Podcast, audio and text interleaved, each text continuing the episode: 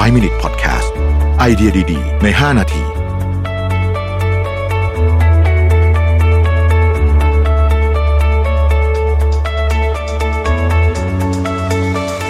สวัสดีครับยินดีต้อนรับเข้าสู่ 5 minutes podcast นะครับ คุณอยู่กับประวิทยานุสาหะ และแน่นอนวันนี้เราจะต้องเริ่มต้นกันที่หนังสือเล่มใหม่นะครับ เพราะว่าเล่มเก่าเพิ่งจบไปแล้ว ตอนแรกต้องบอกว่าเล่มนี้ตอนแรกผมจะข้ามไปแล้ว แล้วก็ไม่ได้ไม่ได้จะมาทำใน 5 minutes นะครับ แต่ว่าได้มีโอกาส กลับมาอ่านอีกครั้งหนึ่งแล้วพบว่าเอ้ยมันดีมากเลยนะฮะผมเคยพูดถึงไปนิดนึงละในตอนหนึ่งนะฮะหนังสือเล่มนี้ชื่อว่า The Power of Output ศิลปะของการปล่อยของนะครับเอ่อวันนี้เราจะมาคุยในบทที่ชื่อว่าขอร้องนะฮะหากเรารู้จักวิธีการขอความช่วยเหลือหรือขอร้อง โดยไม่ทำให้อีกฝ่ายรู้สึกแย่และยินดีจะช่วยเนี่ยชีวิตเราต้องง่ายขึ้นมากแน่ๆนะฮะ ซึ่งมันมีวิธีแบบนั้นอยู่จริง ๆ นะครับ ในแง่ของการพูดถึง output เนี่ยในหลักจิตวิทยามีทฤษฎีหนึ่งที่เรียกว่าบรรทัดฐานของการให้และรับต่อกันและกัน ซึ่งเป็นหลักจิตวิทยาว่าเมื่อคนเราได้รับการปฏิบัติอย่างเป็นมิตร จะรู้สึกว่าต้องตอบแทนน้ำใจนั้น ยกตัวอย่างเช่น ถ้าเราได้รับช็อกโกแลตในวันวาเลนไทน์ก็เจอความคิดแบบว่า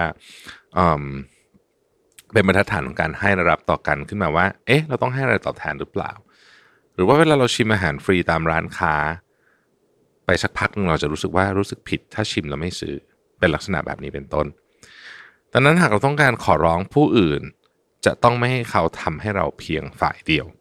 ก่อนอื่นเราต้องทำอะไรสักอย่าง เพื่อเขาก่อนนะครับเป็นรูปแบบของการ give นะฮะหากเราหยิบยื่นน้ำใจให้ผู้อื่นอยู่เป็นประจำ อีกฝ่ายก็จะเกิดความรู้สึกว่าอยากตอบแทนนะครับ ซึ่งมันอาจจะไม่ได้เกิดขึ้นเดี๋ยวนั้นนะครับ แต่ว่า เมื่อถึงเวลาที่เราร้องขอเนี่ย อีกฝ่ายก็จะยินดีทำนะฮะกรณีนี้สิ่งต้องระมัดระวังก็คือ แทนที่จะคิดถึงการ give and take ให้เราปฏิบัติแบบ give and give นะฮะนั่นหมายความว่า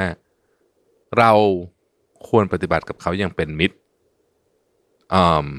โดยที่เราไม่ได้คาดหวังถึงเรื่องนั้น การปฏิบัติแบบ give and give จะทำให้คนมากมายหันมาช่วยเหลือ หรือให้ความร่วมมือกับคุณเวลาที่คุณเดือดร้อนได้นั่นเองนะครับ เรื่องนี้เนี่ยผมคิดว่าเป็นประเด็นที่น่าสนใจ มันมีคำพูดอยู่คำหนึ่งว่า when you can be anything choose to be nice ทำประมาณนี้นะฮะคือ เมื่อเมื่อคุณเป็นอะไรก็ได้เนี่ยนะฮะพยายามเลือกที่จะเป็นคนดี มันเป็นเรื่องของนิสัยที่ต้องฝึกนะ ต้องฝึกก็คือ ให้คนอื่นอยู่ตลอดเวลา ในที่นี้ไม่ได้หมายถึงเรื่องอะไรใหญ่โตนะครับ จริงๆ แค่เราเ